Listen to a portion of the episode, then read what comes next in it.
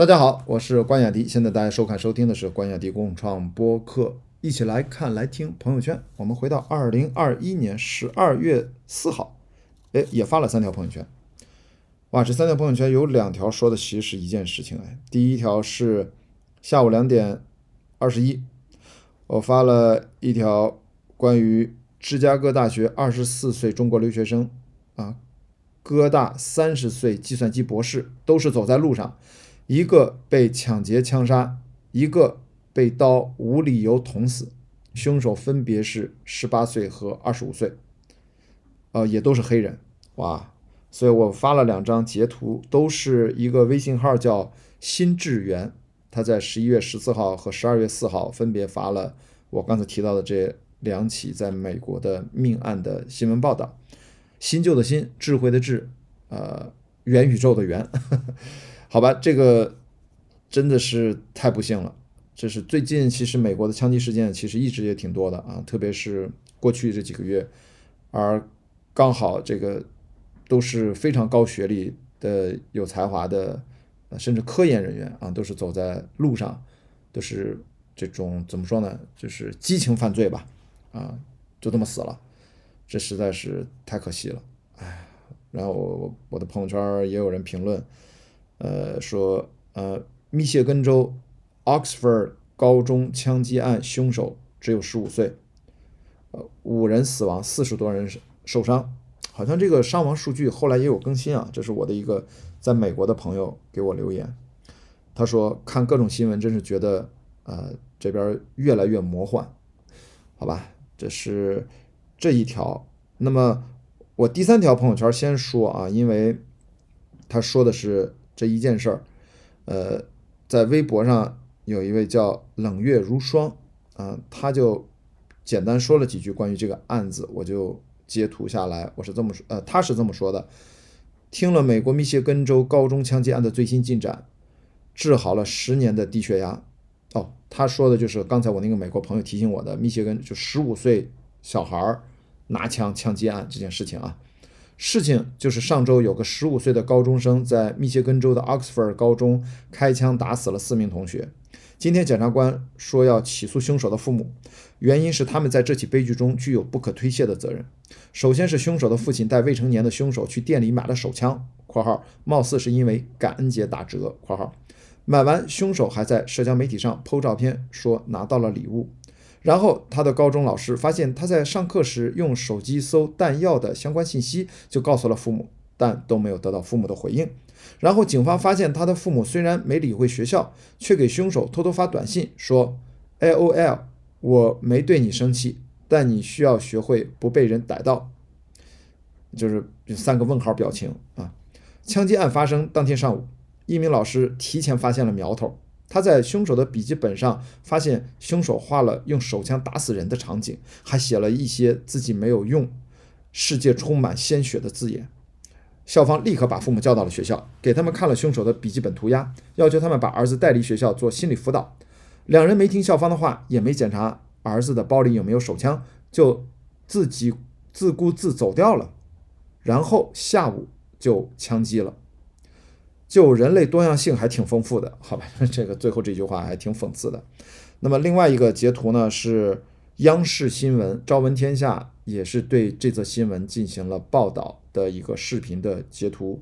密歇根州校园枪击案致四死七伤，枪手父母被控非自愿过失杀人罪。我听说后来消息说这这个父母还逃跑了，然后反正当然也给抓到了嘛。所以这都是。今天的这个呃十二月四号，我发了三条朋友圈，第一条和第三条说的都是美国的连续发生的枪击案啊。其实美国发生枪击案对我们来说并不是一个多么的新鲜的事情，但是我也不知道为什么十一月、十二月就发生的非常密集啊。好，然后第二条朋友圈加在中间的啊，是一个社会新闻，这个是大家普遍的热议的一条，关于爱奇艺被曝。裁员百分之二十到百分之四十啊！我转了一个知乎的提问和答案啊，问题就是爱奇艺被曝裁员百分之二十到百分之四十，真实性如何？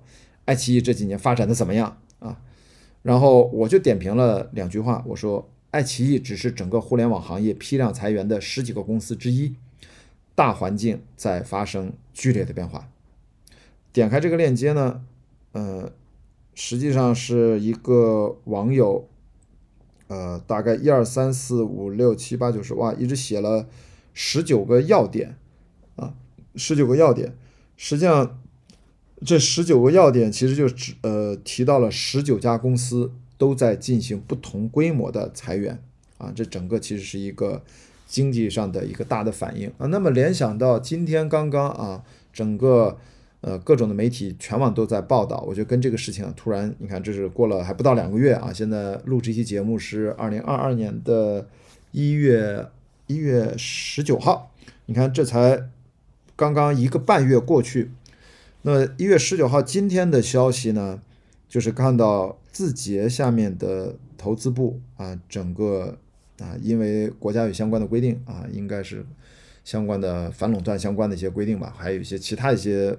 呃，我不太熟悉的相关领域的管理规定，就是这些呃互联网公司用户超过一亿人以上的公司，他们如果要进行投资行为的话，他们要进行审批，而大概率审批很难，所以呢，干脆这些大厂的投资部，呃，从字节开始，然后就要全部关门了啊，这个就呃，我也不知道这是个好消息还是个坏消息啊，取决于你从哪个角度来看了，好吧？我我不是我的专业领域啊，我不做多的评判。但目前来看来，字节发布的消息，那腾讯的战投部呢？啊，财务投资部呢？那阿里呢？好吧，可能后面会会会有接连的变化吧。好，我们进入到二零二一年十二月五号，只发了一条朋友圈。这条朋友圈呢，我点开看一下，是微信号“先生制造”啊，是不是时尚先生的一个账号？他发了一篇文章。在二零二一年十一月二十九号的一篇文章啊，没有算法、大数据，没有网红，豆瓣俄组为什么能火起来啊？呃，这篇文章还挺长的，我觉得大家可以值得看一下，因为前阵儿好像传出来豆瓣不断被处罚的一些消息，对吧？大家如果还有印象的话，那其中可能俄组呢，这里面是重要的舆论八卦的娱乐八卦、舆论各种八卦的呃发源地。那豆瓣呢？因为它相对来说是自由自治的这样的一个气氛，所以里面可能有一些信息就很容易就违反了国家相关的管理规定，所以经常豆瓣就会被处罚。那知乎也经常被处罚，呃，可能微博也会吧。那要不然这个清朗行动是从哪来的呢？那我在朋友圈是这么点评的啊，我在朋友圈写了几句：现在太多人的互联网认知思维还停留在二十年前，对互联网。过于的便利性引发的人性恶的扩散视而不见，选择性只看好的那一面。社交媒体其实有两面性，现在基本已经到了好和坏五五对立的程度。下面这篇文章从标题到内容，都是对二零二一年全球互联网社交媒体的误判。那我其实是比较严苛的啊，批评了这篇文章，就是。可能他对社交媒体还是，呃，过于乐观了，在我个人感觉啊，呃，底下有两位朋友啊做了一个点评，一位说这是我最爱逛的 APP 了，千万别封杀了，人生乐趣。另外一位媒体的啊资深媒体人啊给我做了个点评，他说腾讯贵圈的那一篇要好一些，这篇真的点点点就不咋行，好吧？你看。的确，这篇文章写的好还是不好呢？还是明眼人能够看出来的。呃，那我在在录十二月六号的两条朋友圈吧，因为东西也不多。我们看啊，第一条是下午十三点五十九分，我转发了应该是 B 站上一段视频，视频的名字是一个视频说清楚整个英语语法体系（括号重塑你的语法认知框架）。这个口气很大哦，口气非常大。那我看完了，其实我是非常佩服的，非常非常佩服的。然后呢，我是这么点评的：我说，我小时候学英语，的确不可能有这么思路清晰的教学老师。感谢视频时代，都是免费的。这半个小时就让我把过去学的散装英语感觉被串起来了。呃，所以为啥现在孩子英语都这么好？因为英语的教学效率和方法都先进了。也好像我这种老同志，大不了重学一遍，应该也挺快的。回想我的小学、中学和大学都学了些啥英语啊？完全死记硬背为主，特别是语法，语法搞不定，造句搞不定，作文自然写不好。如果你有空看完下面的视频，一定要把弹幕关掉，不然脑子跟不上。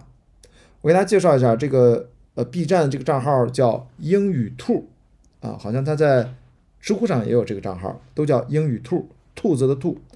呃，底下。也有朋友啊，有很多人点赞和留言。有一位就说啊，谢谢阿迪老师的分享，考研正好有用，太及时了，好吧？你看我的朋友圈还有学习功能啊。好，我们再说一下十二月六号啊，最后一条朋友圈是一个非常热门的社会新闻。我转发了这个新闻链接是哪里的？我看看啊，好像今日头条的一个视频新闻，上面标题是电影《亲爱的》原型孙海洋的儿子被找到。老师喊我还以为犯错啊！他的儿子叫孙卓。那大概关于这个新闻，在网上已经很多了啊。那孙卓，我的点评就是，孙卓该如何面对两边的家长啊？真是一个特别复杂的道德境遇。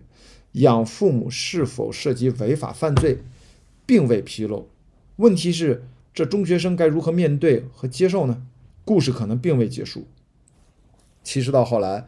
我看到微博，果然是后续有了各种的连续报道，这个事情的确没有结束，好像很多新的发展也挺出人意料的，可以大家去网上搜一搜最新的发展是怎样。这是一个半月前这个新闻爆出来。好，那我今天这大概就是关雅迪共创播客，我们一起来看来听朋友圈。我们刚才实际上是从十二零二一年十二月四号到十二月六号录了三天的内容。那我们今天的内容就到这里，我们明天再见。